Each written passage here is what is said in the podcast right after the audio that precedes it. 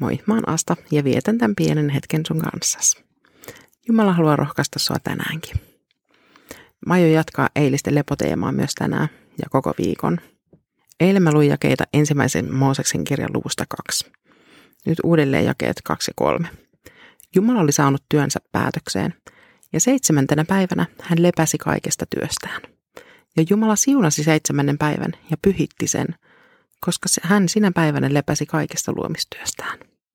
Pyhittäminen tarkoittaa jonkun asian erottamista tiettyyn käyttöön. Jo aikojen alussa Jumala siunasi seitsemännen päivän ja pyhitti sen. Ja tärkeistä asioista hän jaksaa jankata. Tämä on yksi niistä. Toisessa Mooseksen kirjassa Israelin kansalle annetaan käskyt. Niiden joukossa on muista pyhittää lepopäivä. Toinen Mooseksen kirja luku 20, jakeet 8-10. Muista pyhittää lepopäivä. Kuutena päivänä teet työtä ja hoida kaikkia tehtäviäsi, mutta seitsemäs päivä on Herran, sinun Jumalasi, sapatti. Tämä on siis muistutus muiden käskyjen joukossa. Lepopäivä on pyhitettävä. Kyse ei ole siitä, että meidän pitäisi tehdä siitä pyhä ja täyttää se pyhillä rituaaleilla. Ei, vaan samalla tavalla niin kuin Jumalan palvelus on meitä varten – Seurakunnan kokoontuminen, jossa Jumala pääsee palvelemaan meitä. Myös lepopäivä pyhitetään. Erotetaan muista päivistä siihen, että me pysähdyttäisiin Jumalan luo, lepäämään hänen läsnäolossaan ja seurassaan. Se on sitä parasta, mitä Jumala haluaa antaa meille. Ehkä sulla on vuorotyö, joka verottaa sun kalenteria ja vapaapäivät osuu milloin millekin viikonpäivälle.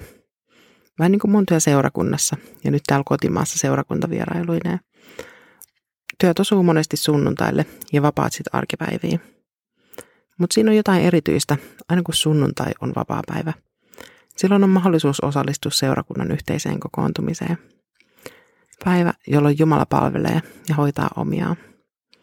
Lauantait on yleensä arkipäivien jatke, jolloin hoidetaan kotia ja tehdään niitä, mitä ei ole viikon aikana ehditty tehdä.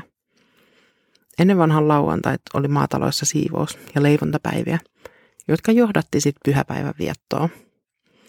Paljon on menetetty, kun noista perinteistä on päästetty irti, ja sunnuntait harvoin ero kovinkaan paljon muista päivistä.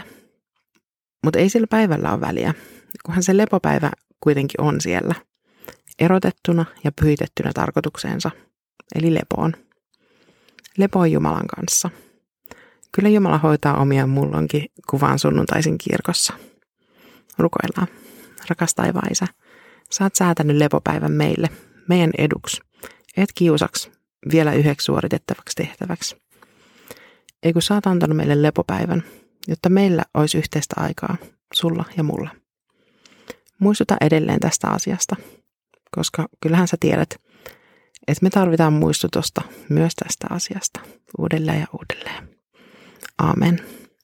Hei, milloin on sun seuraava lepopäivä?